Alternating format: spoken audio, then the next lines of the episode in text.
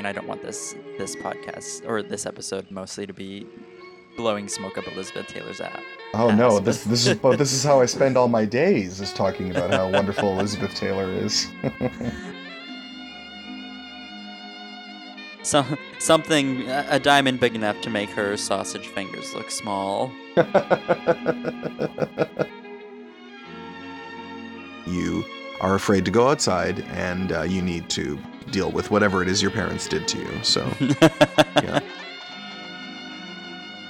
Cool. Now I am recording. Perfect. Okay. Hello there, hi, and welcome to my podcast. Um, thank you for having me. I am very, very excited.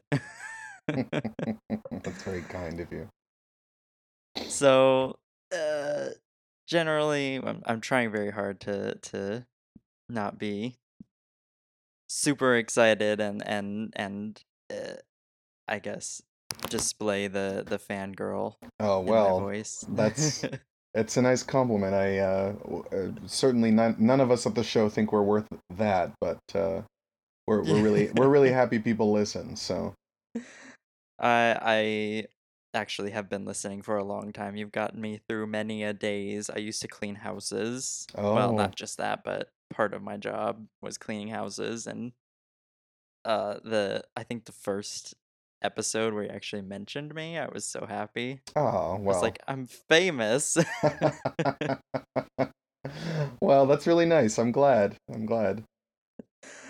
I am so uh I am honored that you have have graced my podcast with your presence. Well, Peter sadly could not be here because of scheduling and other stuff, but that's all right. hopefully hopefully I will be enough. Um am I enough for you?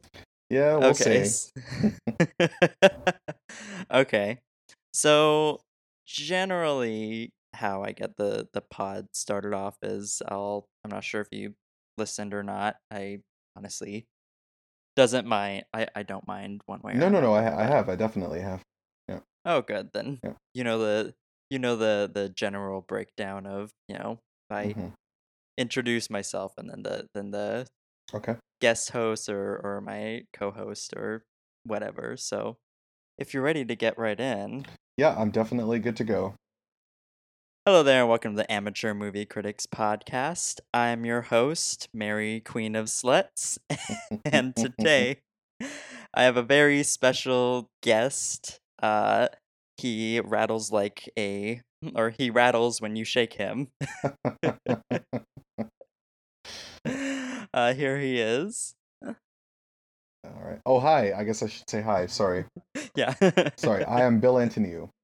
The host of a lovely podcast I've listened to for the longest time. Uh, Bad Gay Movies or BGM, Bad Gay Movies, Bitchy Gay Men. That's I'm right. very excited to have him here today. Well, I'm uh, very thank thrilled to be here. My, no, my pleasure. Absolutely. Yeah, no, honestly, uh, this is the, the you're the guest host that we've been waiting for. Oh, that's very nice. That's very so very nice. t- today we've had the the opportunity to i mean again listeners our guest host always picks the the movie we're watching mm-hmm. so today we're going to be doing my first elizabeth taylor movie the mirror cracked The quaint village of St. Mary Mead, England, home of Agatha Christie's extraordinary sleuth Miss Marple, is in for some excitement. Hollywood has invaded, and a great American star is about to make her comeback. But she's not the only one. A little bit closer, please, ladies. When massive doses of ego Lola, dear, you know there are really only two things I dislike about you. Really? What are they? Your face. mix with lethal traces of poison, there's no business like show business. It's poison! Somebody's trying to kill me, aren't they? Aren't they? I know it. I I can. can feel it. I can almost hear them coming. Danger in the dark. MGM 1932. Against such rave performances, even two of the world's greatest detectives are baffled. Murder is a very dangerous business. If one gets mixed up in it, one must be prepared for the consequences. In fact, they hardly stood a chance. Until the moment, the mirror cracked. Of course. He always did have the class of a toad. And he's putting up the money for your comeback, so you'd better calm down. And putting that peroxide floozy into my film. And as the Virgin Queen. Maybe we should bring in Alexander for my hair. Lamb chop, if I've told you once, I told you a thousand times. Queen Elizabeth was bald. Not in this movie, she ain't. The idea of someone wanting to murder your wife doesn't bother you? You've been seeing too many Charlie Chan movies, Inspector. We'll be together always. Till death do us part. Why'd you say that? Elizabeth Taylor, Tony Curtis, Kim Novak, Edward Fox, Rock Hudson, Geraldine Chaplin, and Angela Lansbury as Miss Marple. It's very simple. If only one looks at it the proper way. Agatha Christie's mystery classic. The mirror cracked. If you guess who done it, you may be next. The world of the cinema, the village, it's all quite the same, really. She could be wrong, you know. She's not. I've seen the picture. The mirror cracked. Snake-eyed son of a...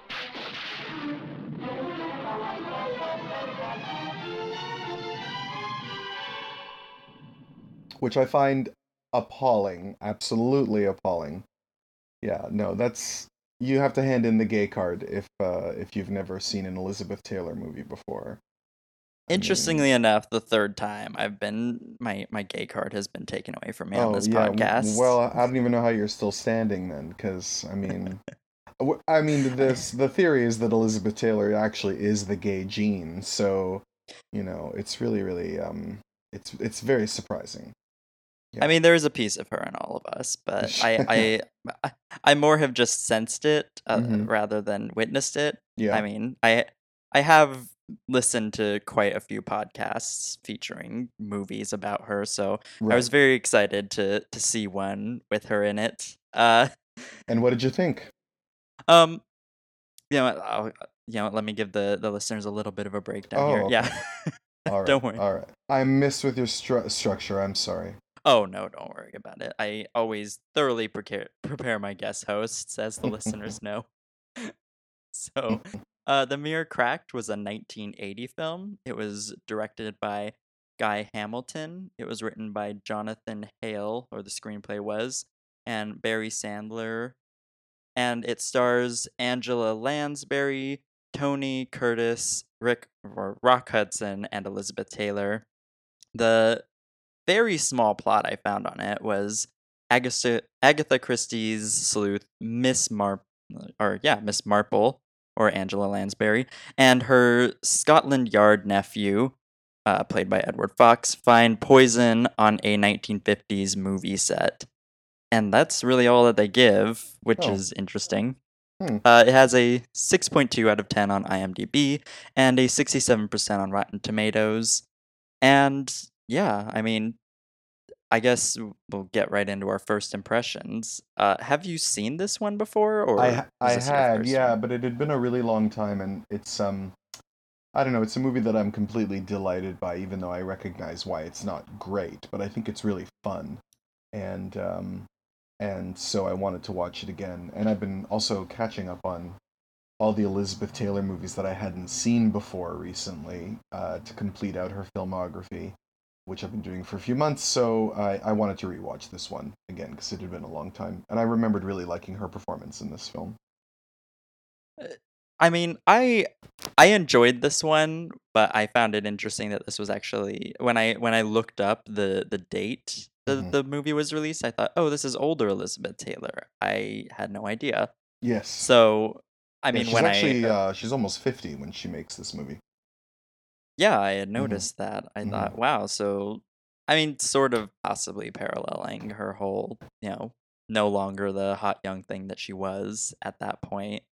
I I like that she was playing a movie star. Yeah. So Yeah, I mean it's a really uh it's it's actually her last starring role and um it is an interesting movie because she's playing a sort of she's playing a jokey version of herself I mean, Elizabeth Taylor also. Uh, I mean, I don't know that she was ever accused of ever being a has been, but of course she did grow older. And if she had any issues with it, she kept them to herself because she never really seemed to be all that desperate about it, other than the fact that you know she did have plastic surgery. I mean, she got facelifts in a time when not a lot of people did.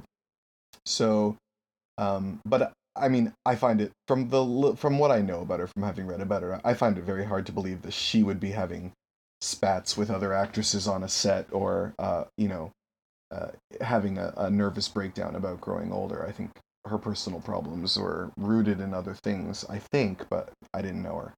But uh, it is a fun, iconic uh, role for her to be poking fun at her own image. So, which I actually I, I really I really liked that, and also Mhm. her her her her little bit of like competition with with her I guess co-star who uh, introduced as Mary Queen of Sluts. Kim No, that's right, the great Kim Novak, who is uh, most famous now for having been the star of Vertigo, but in the '50s was a really, really big movie star, and um, you know, recently made headlines because Donald Trump was tweeting terrible things about how she looked when she presented at the Oscars last year, because she's had a lot of she's had a lot of work done. So, you know, and I she's still radiant. I mean, she's she had some work done actually at this point, which was Oh yeah, uh, she was almost forty probably years ago now.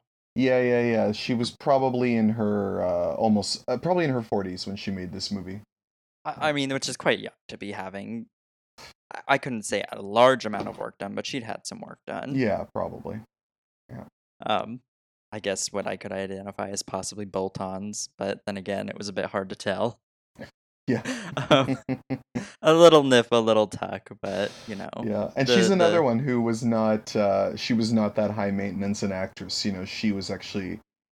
She's always been quite humble when you read her in interviews. So it was fun to watch. I mean, it's interesting because this movie is a murder mystery. It's a Miss Marple murder mystery. Miss Marple actually spends most of it convalescing uh, and being given details of the case by her nephew. And a lot of the movie is spent just watching these you know these stars of Hollywood yesteryear battling it out. You know, just excuses for Tony Curtis to do his thing and Rock Hudson, and then having the ladies saying all this really like super bitchy dialogue to each other, like a comedy I version mean- of Dynasty or something. You know. my f- my favorite my favorite part was the was the very was the very like side side eye comment that she she fed she fed Elizabeth Taylor delivered, which was there are only two things I really dislike about you, and that's your face. That's And it's right. Like, ooh, Yeah, it's a great line, and that line is used again in um, The Adventures of Priscilla, Queen of the Desert. Yeah. again another Yeah. movie I, Oh that is on my list. Jesus I know. Christ. It's truly the I- amateur movie podcast, then, uh, if that's the case. it is. It re- Yeah. it really really is. Yeah. I mean, half the reason I started this podcast is so I could watch movies like this. But Oh, okay. uh, again. I have, I, I, I have the occasion to watch more new fluffy movies, and those are usually the ones that I end up picking because I had Ah. already seen them, and I think this would be great. But. Again, Elizabeth Taylor's filmography has eluded me, except for that Lindsay Lohan movie, Right. which Which I don't think that really Lindsay counts as Lohan an movie? Elizabeth Taylor. Uh, her and I forget the name of the other actor. They it was called Liz and Dick, where they basically portrayed Oh, Elizabeth Taylor right. and Richard oh my Burton. god. Yeah. Oof. It yeah. was hmm. Yeah. and I I, thought, did, well, I should really watch some real Elizabeth Taylor because I don't know about this. yeah, I can't remember that guy's name. He's actually a really good actor too. It's uh that was a real shame. There's also there's a really good TV movie with Helena Bonham Carter playing her and Dominic West, and I think it's I think it's also called Burton Burton and Taylor, I think. And it's uh, Oh. specifically about when they performed together in a play after they'd broken up. Or yeah, I think it was after they'd broken up. And it's uh it's a it's a pretty good TV movie. And like Helena Bonham Carter isn't quite her, but she does a a, more than decent job. I mean, again, having never actually seen, I mean, there are there are movies that I've definitely wanted to see that are on my Mhm. list, like Butterfield Eight and um, well, I forget the other one. Um, Well, who's afraid of suddenly last Woolf, summer yeah, or yeah. I mean, more she's not more iconic roles. Yeah, her her filmography is not like overwhelmed with classics. A lot of the times you're watching it just for her, but there's some good ones. Like Cat on a Hot Tin Roof is a good movie, and uh, Suddenly Last Summer is not that great, but it's interesting. And then Who's Afraid of Virginia Woolf is a really really good movie. It's the best of the movies they ever made together. That's for sure. Ah, Um, that one. Yes. But like, I- if you want to watch um, something like Boom, is like a full-on camp classic, and it's worth seeing, but it's crazy, you know. And then, uh, um, I mean, The Mirror Cracked is pretty tamed compared to a lot of the campier things she appeared in. I mean, I really I loved her performance because it it was it was something I mean, I don't want this this podcast or this episode mostly to be blowing smoke up Elizabeth Taylor's ass. Oh no, ass, this but- this is but this is how I spend all my days is talking about how wonderful Elizabeth Taylor is. Well, I mean, the the Miss Marple portion of the movie I thought was great, especially since I just called her Murder She Wrote the entire movie because I forgot her name right off the back. So Angela Lansbury, yeah, who was only 54 when she made this movie, but they uh they age her up to be more appropriate as Miss Marple because Miss Marple was always a aged aged woman. Um, and this movie's also made around the time that a lot of because uh, Agatha Christie became really popular in the 70s after they made uh, Murder on the Orient Express in 1974, which they're remaking this fall. And uh, and then Death on the Nile came out in 78, and then this one came out in 1980, and then Evil Under the Sun came out in 82. And um, they're all, you know, they're all dated and cheesy, but they're also super fun, and they've always got like a huge cast. Um, the weakest thing about this one really is just the fact that there's not as much clue solving as there is just watching everybody interact, you know. Uh, the other ones usually spend more time focusing on the murder or on the mystery, I should say. What's interesting that I found about about specifically this one, which it was, I guess, campy and very tropey about the whole oh, there's a murder at the party Mhm. very quick right off, and then we're trying to figure out the whole thing, and they're slowly feeding us clues. Right. I I mean, I did I saw that and I thought the entire time, okay, so we're trying to figure out who's trying to kill Elizabeth Taylor, but I never even thought, oh, that there's going to be some sort of almost M Night Shyamalan Right. s twist at the end, so I didn't even see it coming, and I thought, Are well, you know what, that actually makes sense. Are we allowed to give spoilers on this show or Oh y- yes, this is Okay. this is a spoiler friendly podcast. Okay, There's, alright, there was so- a, we used to give spoiler warnings at the beginning of the show, but now just it's Well, it's now here it is. This is the spoiler. warning. Yes. Well, so I don't know if you know that the the the mystery as it is revealed is actually based on a true story. I don't know if you know about that. I actually don't. Oh, okay. So, So, if you know the movie star Gene Tierney, she was a 1940s film star. She's in the film Laura is probably her most famous movie. Mhm. Um, so anyway, she um, I, I I don't know if you've ever heard of in the 40s there was the Hollywood Canteen in LA. Um, it was a dance hall run by movie stars for servicemen. So if you were a, a GI who was given furlough in Los Angeles, you could go to the Hollywood Canteen, and famous movie stars like Bette Davis would actually be serving drinks. Uh, it was something Ah. that I think that Bette Davis set up with other people. I can't remember. Um, anyway, it was it was Hollywood's uh, one of the things Hollywood did for the war effort, and all the stars would go and you know would take shifts, uh, serving drinks, serving food, dancing with the soldiers, what have you. Anyway, Gene Tierney also uh, uh, would go to these things, and um, she was pregnant at the time, and then uh, contracted German measles and gave birth to a severely birth defected, uh, a brain damaged, excuse me, brain damaged child, who, uh, according to what I read, is still in care, but that might have been an old news bit. I'm not sure if she, the child is still alive. Uh, but as is typical of the time, you know, her her child was severely brain damaged, and so she was placed in um, permanent care, which is what they did a lot more back then. And it's something Gene Tierney never got over, and she kind of already had emotional problems anyway, and she ended up, um, I believe, she ended up committing suicide. I can't remember how she died. Anyway, uh, but years after giving birth to this child, a woman did approach her and said, "Oh, um, I remember meeting you at the Hollywood canteen."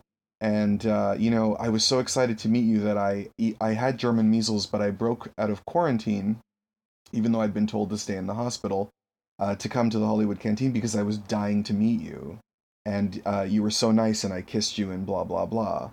And uh, Gene Tierney said didn't say anything to her, um, didn't tell her what had happened, and just walked away and said that she never cared about whether or not people thought she was a great actress or a great movie star ever again. Um, so I don't know if the story was reported, but Agatha Christie either got wind of it or it's just a very happy coincidence that she ended up putting it into this book, which was published in 1952. So Which I mean, very specifically, I mean, essentially, you just described the the the plot of the movie. exactly, yeah, that's right. Except for the fact that uh, Gene Tierney didn't poison the woman, although I wouldn't, I don't know that I'd blame her if she did. Um, because just the the blatant idiocy of this person to be really really proud of like not respecting you know we put quarantines on people with infectious diseases for a reason but anyway it's a it's I a very sad story you know.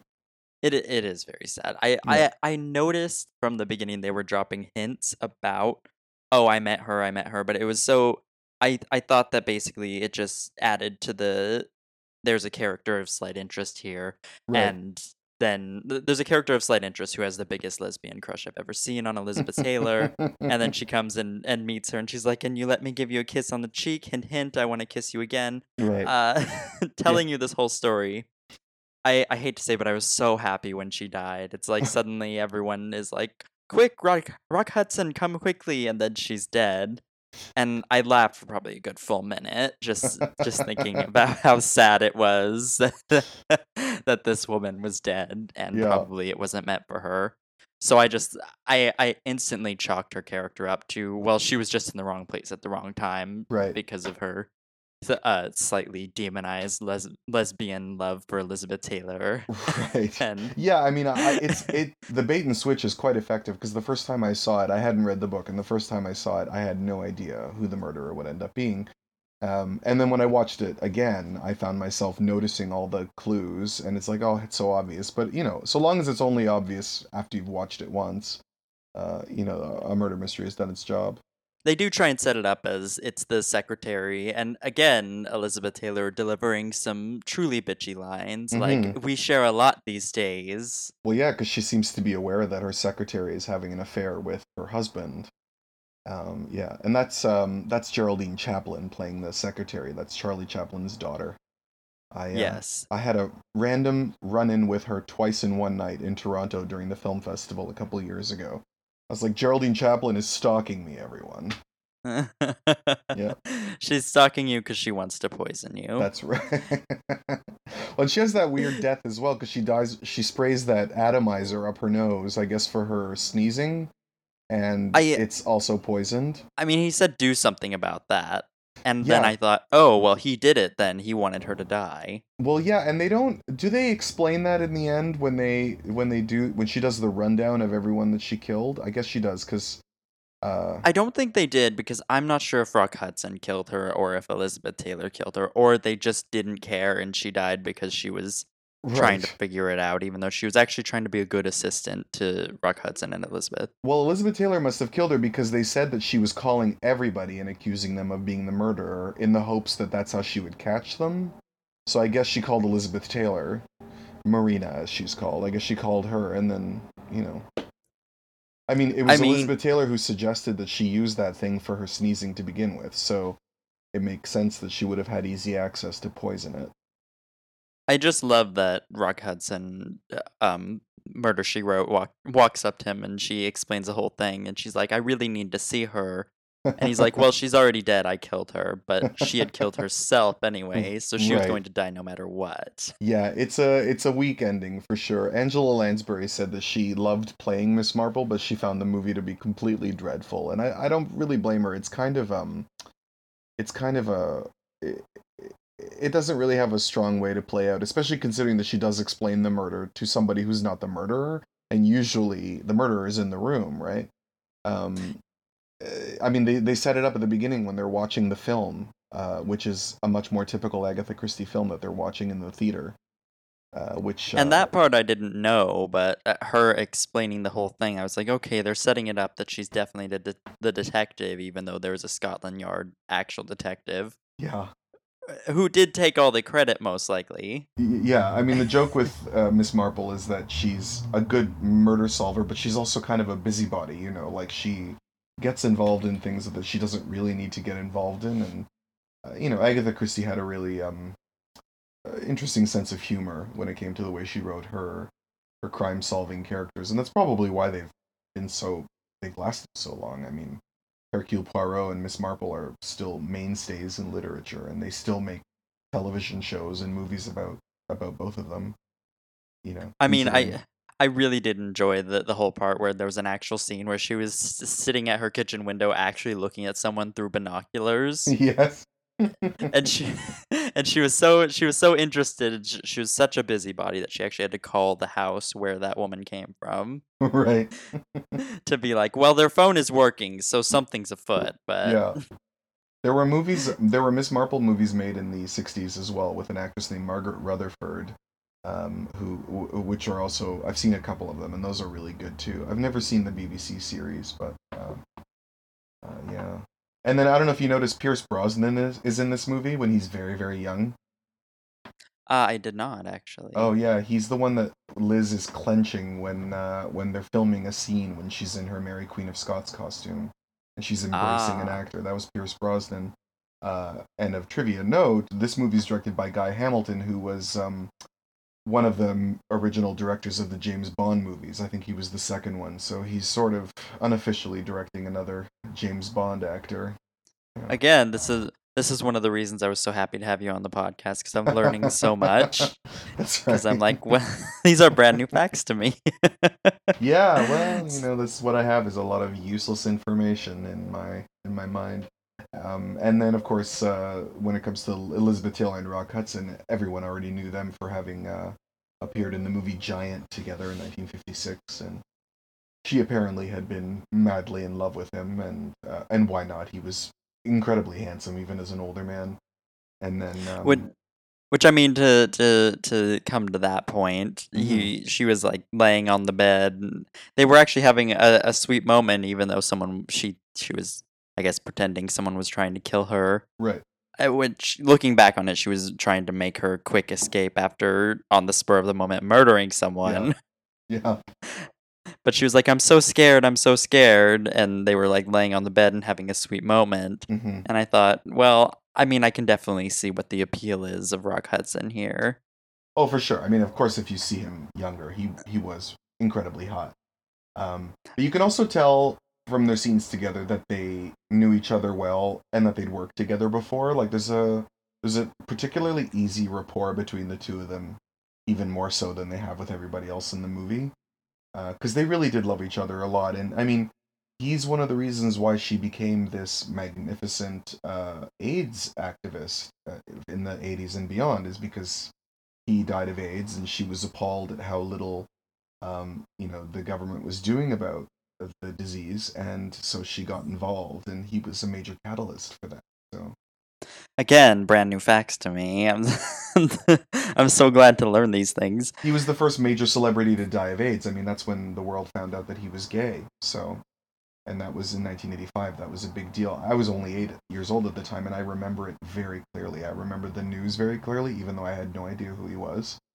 Um, and I remember people talking about it. Which uh, I, I could assume there was some sort of, not so much public outcry, but but public shock of there's here's this mainstream person who not only was gay but died of the the quote unquote gay cancer. Right. Which I mean, you know, to anyone who's who's watched The Normal Heart, that was uh, quite quite a I mean a scandal at the time. They would they wouldn't even you know take the body.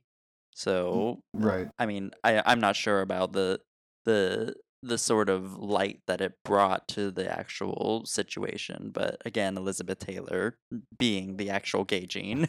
It was a terrible time. Yeah, that's right. It was a terrible time. Uh, it was a terrible time in general in the 80s to be gay and uh, the situation with AIDS. And uh, um, in Rock Hudson's case, people were shocked also because in the movies as a young younger actor, he represented an ideal of masculinity and complete heterosexual masculinity. So, you know, people are also being shocked about being forced to face the fact that Hollywood truly is this dream factory and that these light and shadows that we take to be something real are are really quite they're just you know invented dreams to suit us and uh, uh, you know it, him being so far from what people imagined was very shocking as opposed to i mean liberace died around the same time and you know no one was uh, shocked that, that it turned out he was gay um, Well, no, of course not. I mean, except also for whatever little old ladies were in denial about it but yeah but I mean, everyone else in in the world. I mean, I believe there was um, who was it? Barry Manilow came out recently, and Mhm. and every person under the sun was like, oh, "Okay, Barry, we're so shocked." Yeah, I mean, there's just some some artists where you're just like you're basically just waiting for them to say it first, so that you don't say the wrong thing at a party or something, you know. But uh, know, in in Rock Hudson's case, he he he really shocked people um, in that regard. You know, and also because he wasn't that old too, and then he looked very very old by the time he died, of course, because he was very ill. Um, he- died on an airplane actually because he was on his way to Europe to see a specialist. Uh, and uh, yeah, it was it was huge news at the time. So. Which, I mean, again, this this was that that was also you know portrayed in the normal heart again. It's like no Yeah. one knew what to do. Probably there there was there was a bit of a a a shock, but also what then do you do once you land? There's sort of a quarantine idea to it. Yeah. Which I mean, you, you know, getting getting into that whole secret Hollywood thing again. I personally had heard recently that what was it? Will and Jada Pinkett are bisexual swingers and and have been for the longest time and Yeah. since 2012 everyone had known this and I was shocked. I was like, "Really? I d- I I had The only thing that would shock me about the two of them is if they were in the least bit interesting. I don't. I can't imagine why anyone would have sex with either of them. They're both so goddamn boring. It's not even funny. I mean, her especially. She's just like I find her a terrible actress. He's at least a good actor, but I don't want to. I don't want to hear what either of them have to say about anything. I find them so dull. And there's just something, and like they're snotty kids, and they're just I don't know. Just I mean, yeah. eh, yes, that's true. I guess their children are uh, not so much becoming that they're they're becoming sort of activists in their own right. Jaden Smith.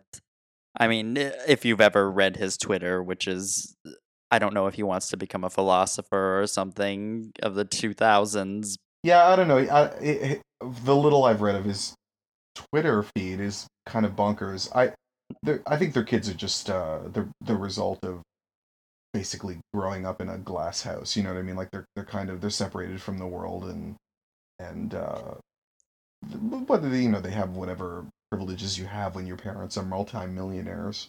Uh, which I don't hold against them, but I don't know. I don't find their parents interesting at all. no, I I mean again, they there is Will Smith has, produced some good work. It it was pretty obvious that Jaden Smith had no acting ability whatsoever, and that that was it after bullshit movie about Oh, aliens or something. I didn't Uh, yeah. But anyway, So- uh, you know, uh, going back to the mirror cracked, uh, you have, Yes. uh, you know, looking. It's just interesting to know all this stuff about Liz and Rock Hudson. You know, watching the movie now, so many years later, and like, it informs a bit of a different viewing uh, when you watch it.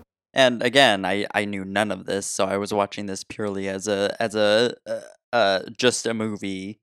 And Well, I think it's uh, a great place to start. I mean, you get a good you get a good sense of like her mercurial qualities when you watch this film. The way she was like, you could take it ser- her seriously, but she always had a a viciously funny streak about her, and you can see that in this character. Um, my favorite scene, the scene that makes me really love her the most in this movie, is actually the scene where she pretends to be scared for her life for the detective. that one was actually what I just wanted to touch on. It was so I I was so convinced by it that she was actually afraid, but then suddenly she starts laughing. Yeah, and I love the way she starts laughing because the minute he mentions the film, uh, she doesn't even she doesn't even react like upset that she's been caught. She immediately breaks out into this grin, and it's so um, I don't know. There's something kind of kinky about it. Like it's so funny the way she does that. I think that's a great, a really, really great scene, and I think you really get to see a lot of what made Liz so wonderful in that scene. Which I mean, if you if you look at it, if you look at it again with the retrospective, she is the murderer here. hmm It, it was so she's like, I'm an actress, I act, and it really was a, a good performance Yeah, for uh, sure. of anyone. It's like Yeah, I and- actually did kill this person, but I'm just doing this for for shits and giggles, just to throw someone off. But also, I'm just gonna recite lines from a movie just to fuck with this person and get them to go away. Um, Yeah. They don't make it clear though if uh, if they finished filming the movie by the time she died. Like, did she screw everything up for everybody, or I mean, it, so I did like that they they did the whole this is Hollywood producer director and Mhm. Rock Hudson says very clear in terms to the vicar is was it the producer provides the money, the director spends money, the producer tells the director to stop spending money, and the director keeps spending money. Yeah. And it was it was uh, very accurate, and the that was that sort of portrayal of Hollywood is something that I associate only with recent times, but obviously this movie was shedding a, a, a light on Hollywood that although it was not so Hollywood is just all, you know, what we what we want to see and there there's a Right. hidden background to everything. Well, and I mean, this movie kind of pokes fun at Hollywood tradition as well, given that they're making uh, what is clearly a terrible, historically inaccurate version of the story of Mary, Queen of Scots, and Queen Elizabeth, uh, in which these aging actresses are hired to play women who are at the point of the story. I mean, Elizabeth was actually in her was older, so the character that Kim Novak playing is playing would have been older. Mary Queen of Scots was about 35 when she died, and Liz is, you know, turning in on 50 when she films this. And uh, I mean, I think it's I think it's an open joke in the film, really, that they're they're making what is clearly a terrible film. Uh yeah, actually. The the whole film also they were they were portraying as well, you know, the the actress who was married to the producer, she just wanted to do this film to kick dirt in the face of Elizabeth Taylor's actress. Right. Basically just to say, well, I'm young and hot right now when Yeah. you're washed up even though this is your comeback. Yeah, and I, I mean, it's I think it's also poking fun at the way that Americans go to England and make uh, terrible versions of uh, English stories as well. I think I don't. I've never read the Agatha Christie novel, so I don't know if the movie is the same in her book. But if it is, then I think it would also be her way of making fun of that whole industry. Which is again, I mean, given the whole uh you know, character of Miss Marple Murder She Wrote, she Mhm. she was she was giving the whole well, this is the this is the this is the old lady who has nothing better to do than snoop on other people, but she also serves a murderer anyway, but Right. mostly she's just snooping. Right. Um I I I remember there was a point at which she could have helped to solve the murder with the accounts of uh the the woman who or I guess the girl who cleaned her house. Uh she could have kept around she's like, "Oh, I sent her away. I don't want her to be murdered too." right. And I thought, "Well, that's it I mean, that's very suspicious, but because you're related to the detective covering this, he just accepted that and Yeah, I, I like, mean, I "Oh, guess okay, whatever." I guess because of the fact that the second woman had been murdered at that point, and so I don't know. She she has a sense of. I, I guess I've never really looked at it too carefully. I'm sure that there are things that don't connect when you uh, when you put this film a bit too closely together. Yeah, I mean, also there was the point in in the middle of the night where there was a point where the de- where the detective from Scotland Yard comes to to Miss Marple's house and it's her nephew, and you think Mhm. someone's gonna kill her, even though there would be no reason to, except for to the viewers. She's trying to figure stuff out. Right. Uh, and then also the point at which it pans into her house, and then she bolts up right in the middle of the night. And did she say the vicar? Because I I saw nowhere where the vicar came into it other than he's just crazy. There was something that he said that made her remember the painting. It was something like that. I can't remember. Uh, but yeah, And- no, the, it made sense to me when I watched it, but now I can't remember the detail. Neither can I. I, I Yeah. forget. That's right. It was the detective who was told about, you know, uh, Elizabeth Taylor's child and the whole German measles thing and the children playing outside on the lawn. And which I mean, you know, he was telling this to a detective, but it was it was very unrelated to the murder in general.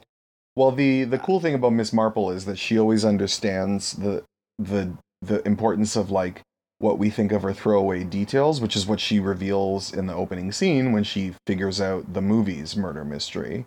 Um, by understanding, you know, that a, a left-handed person wouldn't have done this. So, you know, throughout the entire movie, they're trying to figure out the motive why someone would want to kill Elizabeth Taylor.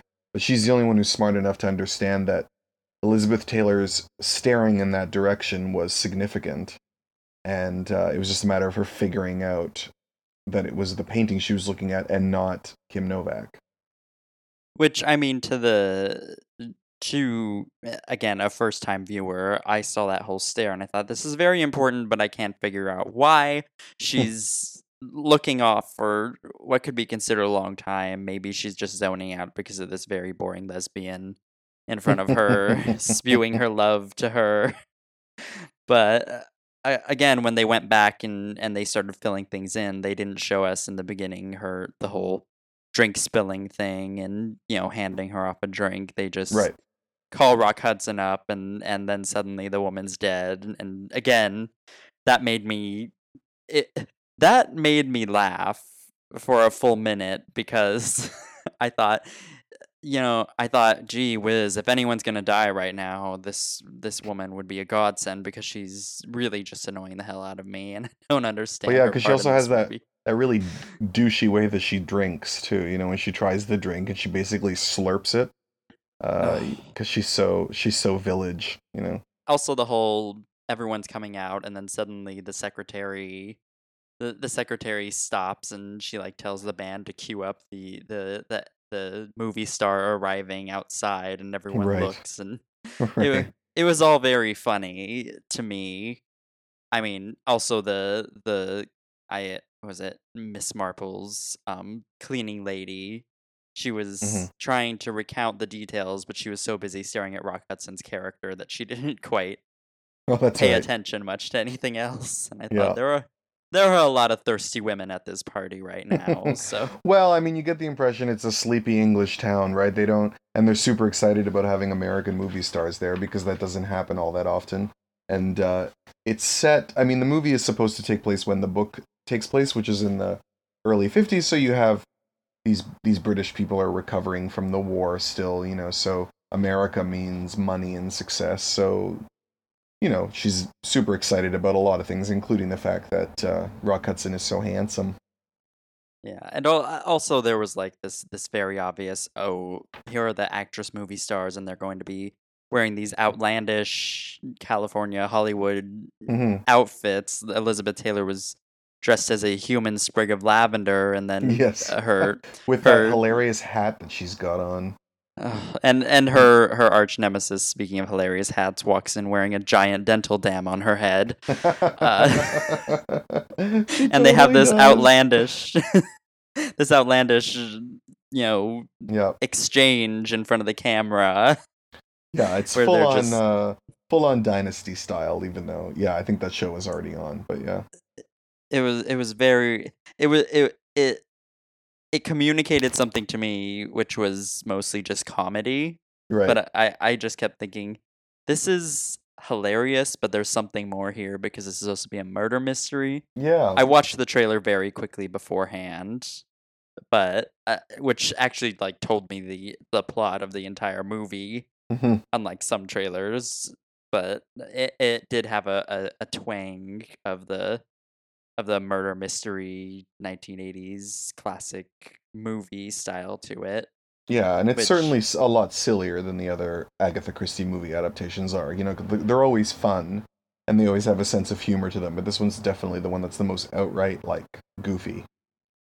it it was very goofy and I, again watching this i thought okay this is this is a movie that can that can be poked fun at when you when you really look at it as again for i guess a, a critique hmm as this podcast is is wont to do or this is a, a bit of a comedy podcast just given the way the way that we talk about movies Yeah. and then totally diverge onto something that's unrelated to the to the Well, hey, we do it all the time. which is one of the which is one of the most pleasant parts of the of your podcast really Oh well, thank you. Well, we'll we'll do our best to diverge more then. Yeah. I, I mean, I- sometimes we I- have to because we get so depressed by the movies that we're watching that it's the only way we can uh, to to keep our our spirits up is to talk about something else. I mean, this movie is sort of a bad gay movie, sort of your your tenth episode, not truly gay, but Elizabeth Taylor makes it as gay as possible. Yeah, I, I, it could be. It could be. Although I- I, have uh, another Elizabeth Taylor movie in mind for our next uh, gay but not gay episode, so you'll find Oh, out when we get to it. But, Inside secrets. I'm Yeah. so I'm so excited. but I mean, o- overall, there there was a there was an overall feel of a, a campy movie, but it was again something that I had never actually watched, so I was Mhm. surprised by it when Yeah. when the reveal was that Elizabeth Taylor was the murderer, and also the whole okay she's dead but she killed herself thing. And Miss Marple walks in and says it was the greatest performance of her life, and she's laid out all beautiful in a in a white nightgown. Looking so radiant. And clearly, there's, there's clearly a key light above her. Uh, like there's clearly a ceiling light because she she's Yes. glowing like when they when cars are on display in the in the in the store. You know, like or uh, just something. It's just stunning the way she just um. There's a halo all around her. She's a showroom floor model of suicide. Absolutely, yeah. No, I mean she just never looked better.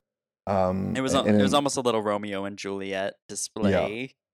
Yeah, of- it makes me wonder like how did she kill herself because if you overdose, you don't just lie down and calmly die. You usually have like convulsions, uh, often, uh, or like throw up, depending on how you overdose and of what you overdose on. But uh, you know, I, I mean, she know. seemed to have a pharmacy available to her, given all the different. I mean, she even had cyanide to put in her own coffee. Which again, know, what sort of nose do you have that you can smell cyanide in your coffee?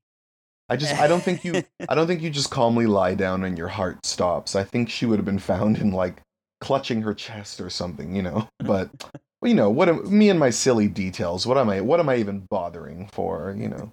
It's uh Well, again, it's- the campy quality of this movie. Who Yeah. who even cares at that point? It's, it's Yeah. just the It's such an anticlimactic ending though because you don't you don't even get to see her face her crime, you know what I mean? Which is usually one of the pleasures of the murderer being revealed is that they then deny it or they say they're sorry or whatever and like it's it's a shame that you don't get to see her do that. or again they admit it all and Yeah. you know rock hudson's character is is saying well i knew she did it and i wonder at what point he knew she did it Yeah. was he the one who killed the secretary or was it her or did it just not matter at that point Yeah, it's it's funny. I always forget that that's a hole in the plot that they forget to address, yeah. They're, again digging too deeply into this film about a, a, a campy ridiculous murder mystery where it's all solved from the parlor of this old woman who's just being nosy Yeah. Uh, Yeah, and it plays kind of like a TV movie to me. Like I feel like if it was made now, that's how it would be released because it doesn't really feel like a movie movie, other than the fact that it's got these huge stars in it. Um, but it feels more like uh, something and like a made-for-TV movie of the '80s, like Friday night, eight o'clock NBC. Like it, it has that kind of a feel to it. Um, and it is also just funny for the fact that it's a Miss Marple mystery, but she's hardly in it. She actually doesn't show up till the last 20 minutes to really solve the mystery. Up until then, you know, she's in the Well, beginning, a she, gets injured, and then, yeah, and so I find that very interesting. Which I like that she has a sprained ankle and yet she's walking around her kitchen and making some sort of British dish and putting of course. far yeah. too much of some sort of seasoning or bean sprout on a dish. well, she's English. her nephew, For sure. ju- who just so happens to be the detective assigned to this Yeah. crime. I mean, Yeah. again, all the coincidences that had to come together for her just to swoop in at the last second and be the the the town sleuth yeah. is you know Well, and it makes you also wonder, Again. like, how many how many murders happen in this? I mean, I always wondered that about Murder She Wrote as well, which I think part of the reason why Murder She Wrote happened was because this because of this movie, because it wasn't long after that that show started. Um, but you know, on that show, she lived in like a tiny little town, and people kept getting murdered, and you're you know you know like How many people are in this town that there's so many of them getting murdered all the time for her to solve? I would move if I was, you know, I, like your chances of surviving are low. Which does lead to the theory. I, I mean, I don't know if it's a fan theory as much as I just want it to be a theory that she writes the murders, but then she just kills the people herself and then Yeah, solves them, right. quote unquote, solves them by blaming other people. Yeah, yeah, I wouldn't be surprised. That show was on for like nine seasons or something. It was on for a really long time. And I believe it made her a very wealthy woman because she was a producer on that show for a long time too. So, Which I mean, you know, a, a woman breaking into Hollywood and, and being able to, or not so much Hollywood, but daytime TV and being Yeah. able to to produce her own television show, very Donna Reed esque. yeah, you because know. it was so successful. I mean, everyone's grandmother never missed that show. Oh Um, yes, you I mean, I remember going to my grandmother's house on the weekends and, and seeing it on the TV and thinking, oh, Yeah. this is old people TV. Yep, totally. but but still knowing who, to, still knowing to some extent, Murder She Wrote, and, and thinking, oh look, it's a Murder She Wrote sort of thing going on Yeah. here. Yeah, a friend of mine always used to tell me that her grandmother would never even answer the phone if Murder She Wrote was on. Like you could have called her and told her the house was on fire and she wouldn't have cared. So it was a very popular show. I mean, you, you know, it was it was always some sort of sort of some sort of television show was on where my grandmother wouldn't answer the phone, but having a, a Mexican grandmother, her her novelas were on, so Oh, you can't call her during these seven hours of the day. That's amazing. She's. I, I remember. I I forget it was my mother would say something to the effect of, "Well, I need to call I need to call your grandmother, but her novelas are on right now, so it's gonna be a couple hours."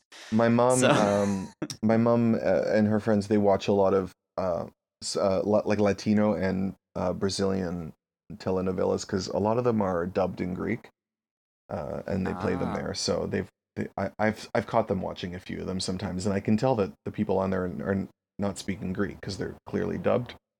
But uh, oh, yeah, the, the the dubbed television shows, of course, are even better yeah, yeah, because yeah. of that that campy quality of their mouths are moving, but then you're hearing something else over there. yeah, as if just- the shows aren't campy enough, you know. Oh no, of course, Yeah. because the the evil twin comes back from falling Of into course. a volcano, and then they fall down an elevator shaft, and there was an evil triplet all along. yeah.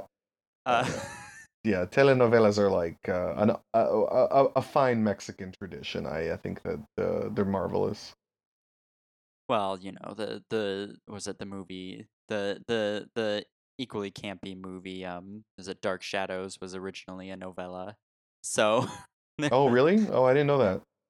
I believe it was like a not specifically uh Spanish novella as much as it was I I forget. I think it was like a Portuguese novella. Oh, which if you if you look at the whole thing and you know they set it up for a sequel, which is very sad that they thought they were going to get a sequel off that movie. Um the, it was it was Tim Burton uh, well, it was a ridiculous director putting his spin on an already ridiculous Yeah. campy novella.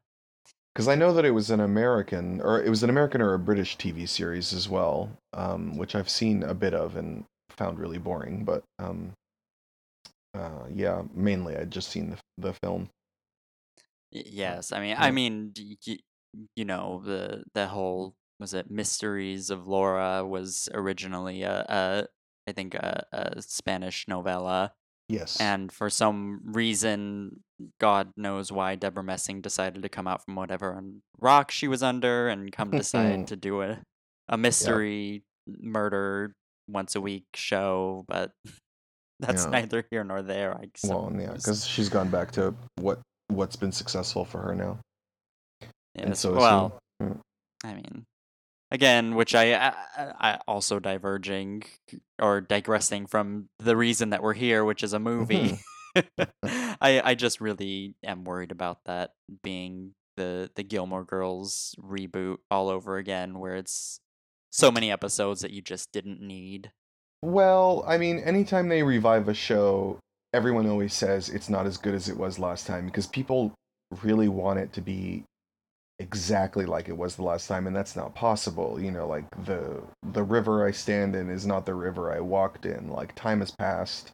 Um the the art form has changed, you know, like and it and you also a lot of times we remember being whatever age we were when a show that has been off the air for years was on. And so we're not the same anymore. So you know there's always going to be a whole contingency of people who say it's not that good. I'm sure it'll be fine. It'll be funny enough.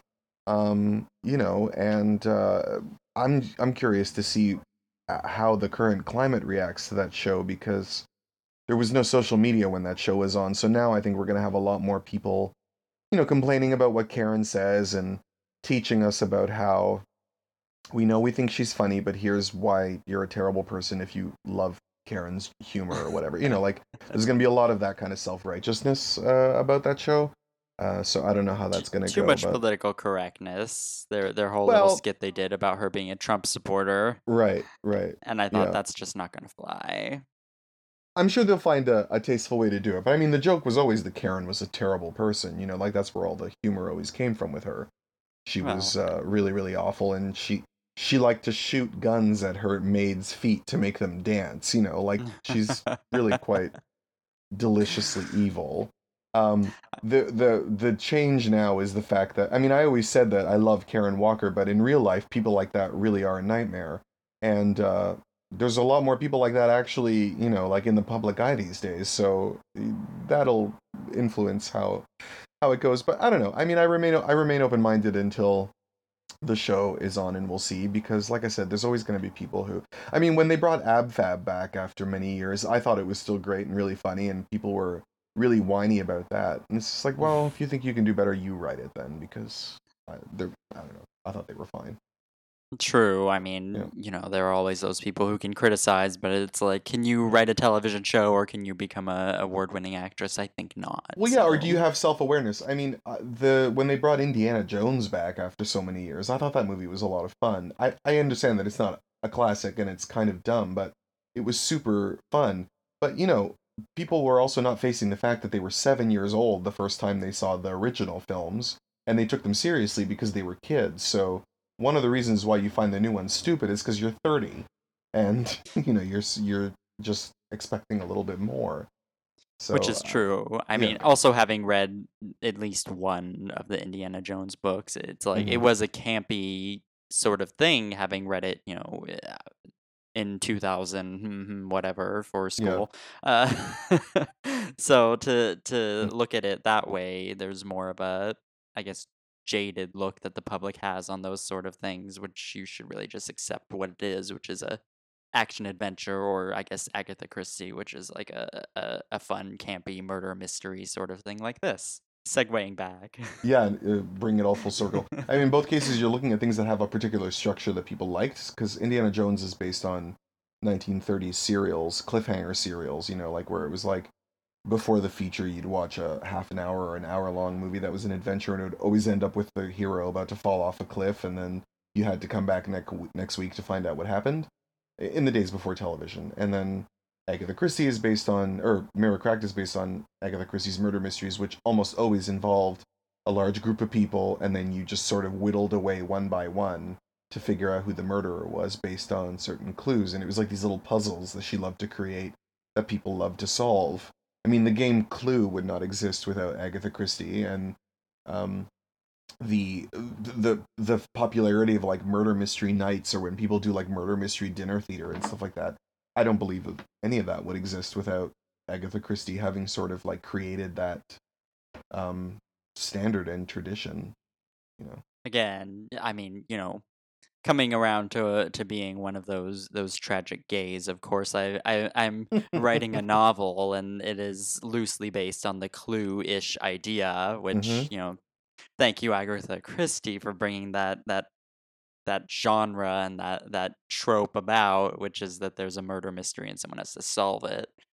But y- you know, yeah and i know that like the movie clue is um it's now considered like a camp classic and it's like a really it's popular with the gays and i don't know i i find that movie really boring and i i just i don't like it even even when i know what to expect of it i still don't really like it all that much i find it really dull. Um the mirror cracked is actually the one i'd rather watch uh partly because of the i like the cast better. Um i don't know that's just my weird taste Which is funny considering I Yeah. mean I did have a, a, a friend staying recent or actually I think it was just this morning she left. Mhm. Last night I told her, you know, which she just turned 60, so Mhm. I I had I said, "Well, I have to watch this movie for a podcast that I'm doing tomorrow and it's The Mirror Cracked with Elizabeth Taylor." And she said, "Well, that's like one of the worst Elizabeth Taylor movies of all. I don't know why you're doing that." Oh, it's far from the worst. Try watching The Sandpiper and staying awake. My God, that one is dreadful. Although I do like the, that one does have a scene where Richard Burton tries to rape her and she comes after him with an axe, which is fantastic. But other than that, that movie's just god awful. Uh, Which yeah, I no, wouldn't I- be surprised if that was inspired from real life, given the the relationship that these two, like truly alcoholic, abusive people. Oh, I know. They were a lot of fun. They loved to beat each other up before they had sex. That was usually how they that was usually their foreplay. And uh, they liked to throw things and break things. And what I loved about them was that anytime they checked into a hotel, they always booked the rooms above and below their hotel suite so that they wouldn't bother anyone with the noise they made. which is- which is truly uh, the definition of a dysfunctional relationship. If you think but also like it, so classy that she was so considerate of others, you know, like just wanted to enjoy her dysfunction with her husband and not let anyone else be bothered by it. I think that's uh very considerate. I, I I definitely believe that. I mean, maybe it was a little bit of an S and M thing for them before the the scene was popular. Yeah, it was. She she had a lot of abusive men very early in her life and so uh it it really it, re- it really affected the way that she um uh, behaved in her sex life with men later on. So I mean, also looking at it, she really was the the trailblazer for this sort of Hollywood trope of a woman who burns through husbands and, Mhm. and is lavishly treated to giant diamonds. You know, diamonds. Yeah. Well, if you wanted if you wanted to go out with her, you had to pony up those diamonds. She wasn't going to go out for anything less. Elizabeth Taylor came at a high price. So, something a a diamond big enough to make her sausage fingers look small. I think was the line from the Lindsay Probably. Lohan movie. Yeah, yeah, that's that sounds about right. Which I mean, hey, you know what? If I had sausage fingers, that would be a perfect line for me. but yeah, yeah. uh, not to sound like too much of a gold digger, but you know, Yeah, pony up yeah. the cash if you want to ride. Absolutely. uh, so, i- if you didn't have anything else more to say about this movie, because I'm sure we could we could shoot the shit all day about this, or Mhm. just anything in general, given that we've somehow gone from Elizabeth Taylor around to Will and Grace. Yeah. But well, you know, that's how it goes. is the natural line to draw, of course. That's right. Absolutely. so, uh, generally, we have a, a few a few segments going down through the the show to end it out. Um, one would be the uh, shining light, which is you know we we always bring it in with the shining light. Insert very sparkle noise here. Okay. Um, so which is essentially your favorite part or line or scene of the movie. So, uh, what was your shining light of the movie? Um, definitely the part that I was uh, talking about earlier, which is her her monologue followed by the reveal that she's been faking it. I I I, I watched the movie again mainly to watch that scene, and then I and then I found it on YouTube and like shared it on Facebook because um I I just wrote uh, my fifth play. It's opening in November and. It involves a play within a play, and uh, a lot of it's inspired just by the feeling the feeling I get from watching Elizabeth Taylor do that scene and the way she reacts to uh, being caught. First off, congratulations. Um, Oh, thank you. always always an accomplishment to release some sort of creative work. Um. I I mean personally for me my shining light was just that moment where she got in that the the most where she got in the shadiest slyest burn I ever heard which is you know my my the two things I truly dislike about you are your face which hilarious and also just the outfits they were wearing at the time. Yeah, it was and her so de- her delivery is spot on too. Yeah, and also smiling at the camera the whole time yeah, kind of being two faced while she's saying someone is two faced. I loved it. Elizabeth Taylor was famous for having a, a wicked a wicked sense of humor. So um, you know, her timing is dead on in that film. And she was also she's quite well known for if she met you, um, she usually went out of her way to um, drop a lot of uh, filthy words to sort of take you for a ride and see how you could handle it because that's how she knew if she would like you or not. Just perfect. I mean, my my type of woman. So uh, after the shining light, um, we we give a bit of a, a star rating. So, uh, how many how many perfectly lit suicide scenes would you give this movie? One out of five. Uh, I would give it three out of five because I just I have such an I have too easy a time sitting through it to give it less. If I gave it less, it would imply that I was bored because I know that it's it's a shallow film, uh, but um, you know the ability to sit through a movie goes really really far for me because I watch a lot of movies. So you know they it's my patience that is uh, most valuable. I mean, if I had if, if I hadn't been so tired when I started the movie last night, I would have finished it. But I thought, okay, I'll finish it tomorrow morning. But this is actually really interesting. I'm just falling asleep at my computer right yeah, now. Yeah, so- Well, I do it all the time. yeah. Wait till you get to my age. I can't start a movie later than 9:30 anymore, or else I I'm done. So, Well, same. Um, Yeah. I I'm one of those people who who goes to bed early, and Mhm. you know, ten thirty is bedtime, right. and that's at the latest. So usually in bed by usually in bed by ten thirty, and like getting Right, ready for bed at ten o'clock. So such is the way of of being. Uh, as young and vibrant as I am, right. So usually Peter asks me some sort of topical star rating thing. You can do that if you want. If not, oh yes, fine. absolutely. So yeah, um, how many cheap Woolworths wigs would you give this movie out of five? Um, you know, I would actually agree with you on the three, but I would give it a three point five just simply Oh, because it's my first Elizabeth Taylor movie. Right. I'm sure my opinion will change once I watch more of her, but you know, bucket list things that that probably will only happen when I am forced to, but hopefully hopefully I'll actually have the wherewithal to go out and, and find those. oh yes. Um, a question we always ask is would you recommend it? Oh yes, absolutely. I it's it's too fun. I mean, I I uh it's a delightful and then also for anyone who loves old movies because you get to see movie stars from a previous generation in a newer film. I think that that's what makes it a lot of fun and to see them interacting as well. I mean, you never would have seen Elizabeth Taylor and Kim Novak in the same movie before and Tony Curtis and Rock Hudson and Geraldine Chaplin like there's so and Angela Lansbury, of course uh, there's so many uh, wonderful people and i always thought edward fox was really cute too especially when he was younger so i like him as well I definitely agree, even the way that the scenes were delivered. It was also proper and, you know, they were the scenes were delivered in such a way that is Mhm. no longer a thing that happens. Now it's all supposed to be so real and raw when it comes to movies like this. But yeah there was so much propriety that everyone stood on and the scenes were so stilted, but it still felt kind of natural. for sure There there was there was a bit of a social understanding that just isn't a thing anymore. So that yeah it's because it's very english Yes, true. I mean, you know, the I, I also like that it all took place in England, and I thought and there was a little bit more of a, a suspension of this is a different culture, so people are acting a little different. Mhm. Even the little line where she said, "Oh, I'll check it out. Listen to me. I must sound so dreadfully American to you."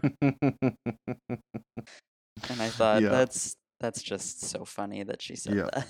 yeah yeah So, a, a segment that we're looking at cutting out or or not, um, probably cutting out because Peter just hates it and refuses to to take part in it most times, is the creative rewriting segment. Which I mean, a, a campy classic like this, I'm not sure if you could uh, rewrite or. Mhm. But the question really is, if you had true creative liberty with this movie, was there anything you would change? Or what oh yeah for do? sure. I would include at least one more murder because there's not enough violence in this movie you know? Like um she, especially because the the first woman who dies she dies off screen. You just hear a scream and then you find out that she's dead. Geraldine chaplin's the only one who dies on screen in a really g- deliciously gruesome way. Um, and then, I mean, of course, Elizabeth Taylor dies at the end, but I think there should be at least one more murder. Um, and uh, I would get Miss Marple. I would re I would recuperate her sooner, uh, and just have more fun chasing down clues. There's not enough of that. I mean, I'm probably talking about a five-hour movie here, but I don't care. I, you know, if you're asking about full creative liberty, that's certainly what I would do, and and also clear up the plot hole of like who killed Geraldine Chaplin. So Yes, that's true. That was that was a that was a little bit of a you know whoever did it did yeah. it, but it was mostly just to cover Elizabeth Taylor. right, I mean, it it was pretty much understood that either Rock Hudson or Elizabeth Taylor did it because they're the only ones who had anything to gain.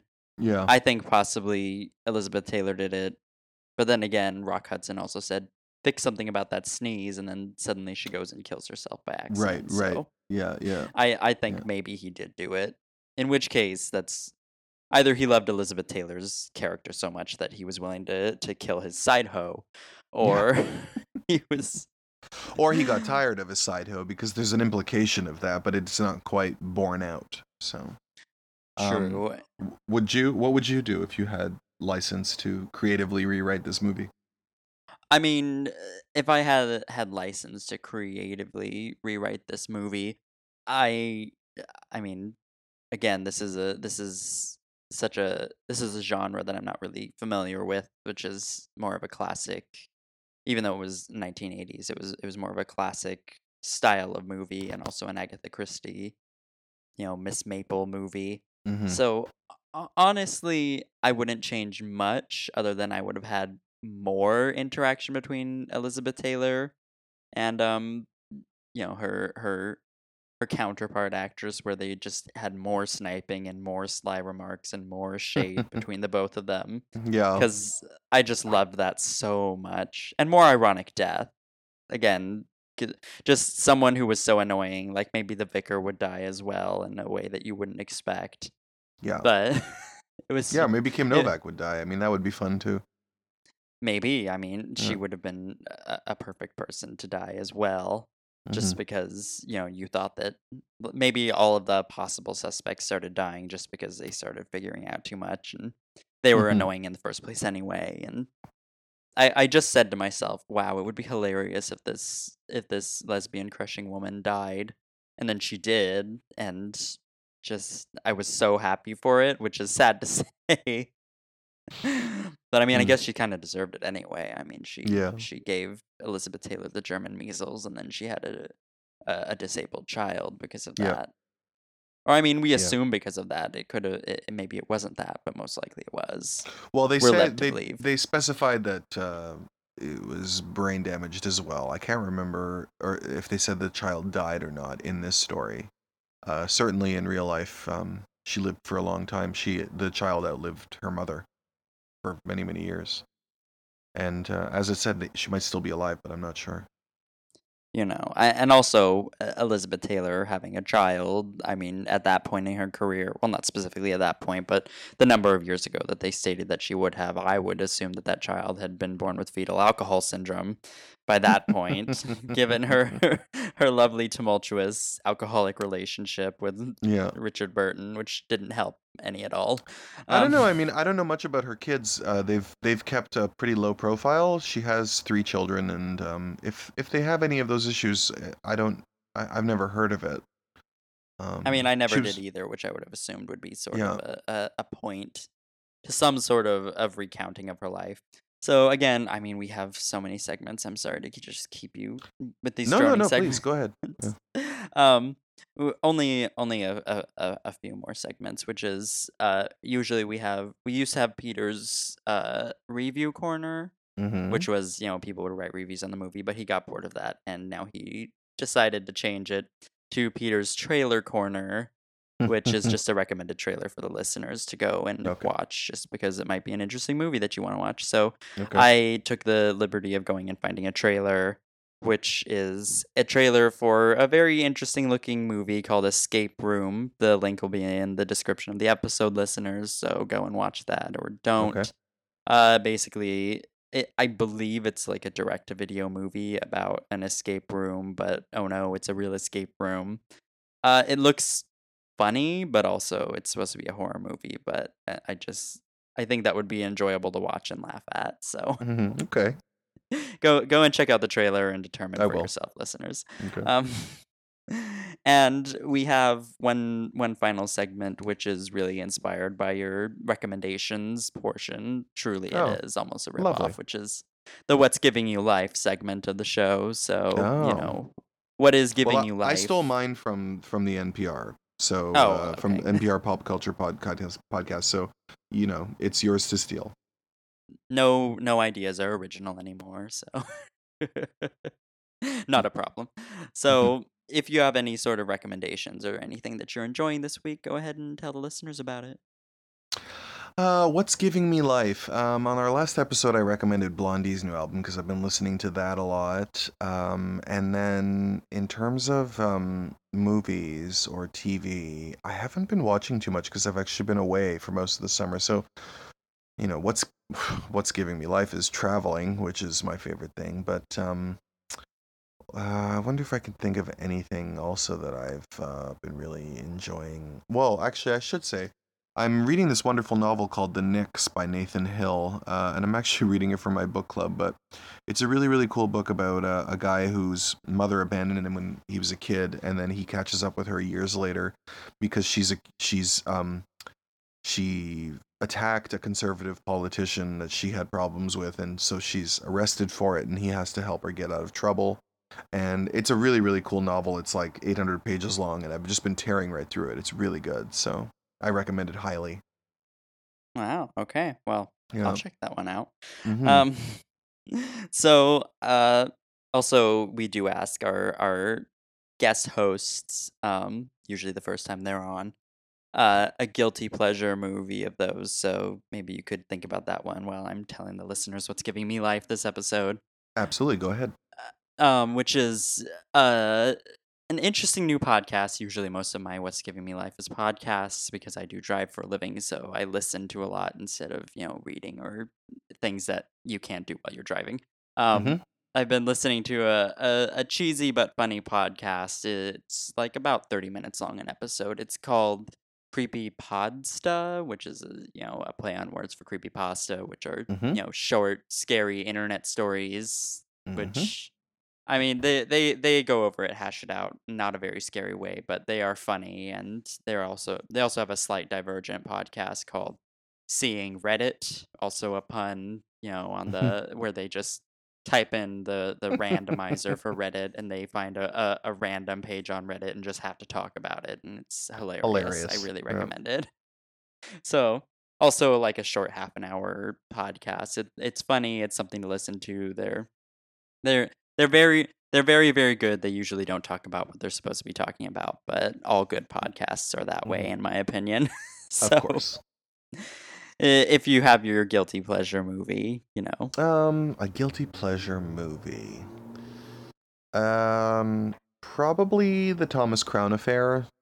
Although, I mean, it's a good movie. I, I and creep, guilty pleasure implies like something, mm, you know, that's not supposed to be good.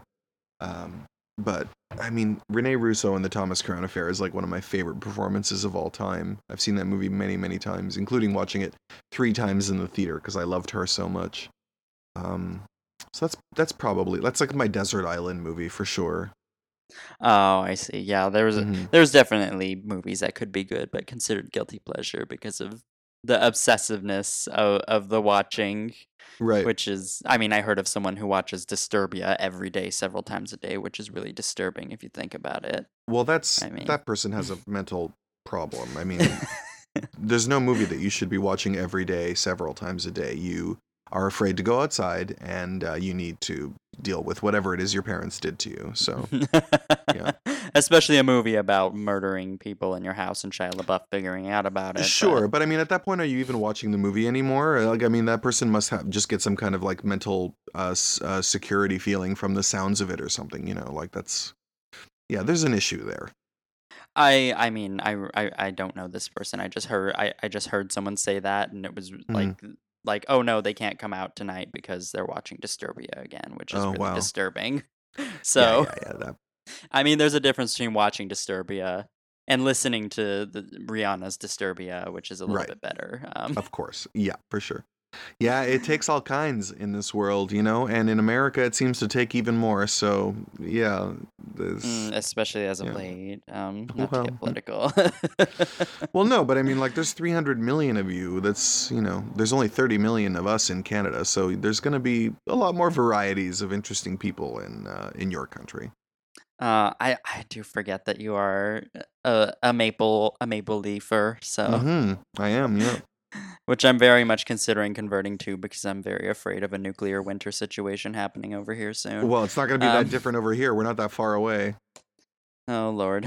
You know, whatever nuclear really- clouds get you guys get annihilated with are just going to travel north. So That's true. yeah. I mean, I am sort of West Coast-ish. I'm on west Western time zone now, but I live in Oh, okay. Arizona, so Oh, I'll be on Mountain Time as soon as the clocks change. we were just talking about Arizona on our latest episode. Oh, fun! Yeah.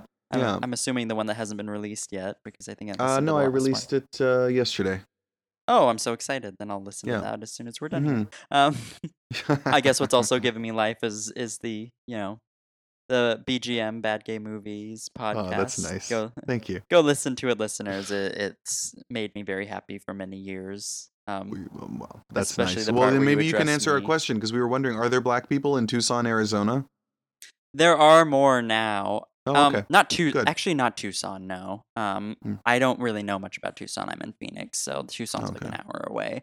I would well, when you hear the show, you'll know why I'm asking that question. I would assume possibly, but I I do have a friend who lives in Northern California, hmm and we said, and, and you know, I said you you should move down here. It would be, it it would be. It's so much cheaper. It, it's nicer than Northern California. Blah blah blah. And he said, well, no, I can't move to Arizona. I'm black. so, I mean, it has changed a little bit. There are black people, at least in, in Phoenix, but it's a capital Mhm. city, so it Yeah, yeah. possibly is a little different. Yeah. Arizona does scare me a little bit. I mean, I'm the the gay scene out or gay scene, the the the, the gay culture out here is so much different. It's very it's very 1980s closeted. No one talks about it. Hush hush. Mm-hmm. Yeah. Don't no one I I mean don't ask don't tell type of but everyone knows Yeah. it, it's very funny out here, I guess, because of the. I mean, people carry guns here. There's an open carry law. Yeah. I and it's mean- the, I mean, the Southwest is a culture of its own, right?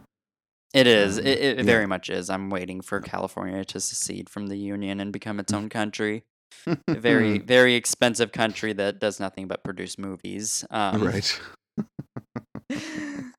so, uh, before we si- before we do our, our lovely sign off, uh, where Mhm. can the listeners find you, Bill?